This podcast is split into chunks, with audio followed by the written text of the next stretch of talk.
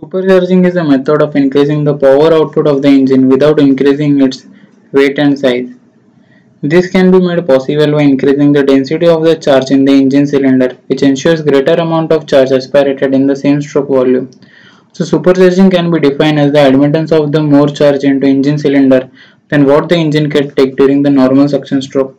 The apparatus used for increasing density of air is called supercharger.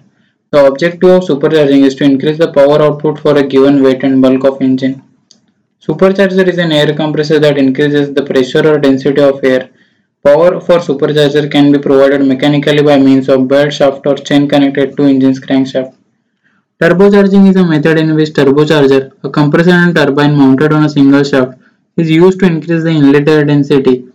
The exhaust gases from the engine having sufficient energy drive the turbine, which in result drives the compressor which increases the inlet air density before the air enters the cylinder. Marine exhaust gas turbocharger is a heat recovery system which utilizes the waste heat of exhaust gases. It consists of an impulse turbine coupled with a centrifugal compressor coupled to the same shaft. It reduces SFOC and increases thermal and mechanical efficiency. The turbine is a single stage impulse turbine and a centrifugal impeller is mounted on the same shaft. Both impeller and turbine are provided a casing. The casing directs the gases at turbine blades. The shaft is carried on bearings to allow the shaft to rotate at speeds about 5000 to 10,000 rpm depending on size of turbocharger. Exhaust gases from each cylinder go into an exhaust trunk and from these enter the turbine gas inlet casing. Gas expands in the nozzle ring and converts pressure energy of gas into kinetic energy which drives the turbine wheel. The used of exhaust gases are then exhausted through ship's funnel. The compressor is provided with a filter through which air is drawn into the compressor. Air is then compressed inside the centrifugal compressor. This compressed air is then passed through air cooler of shell and tube type, where generally fresh or seawater is used as a heat transfer medium.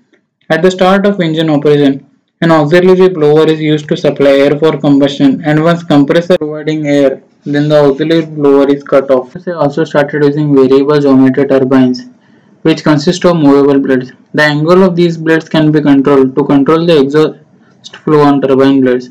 It results in operation of turbine even at lower exhaust gas pressures and eliminates the need of auxiliary blower.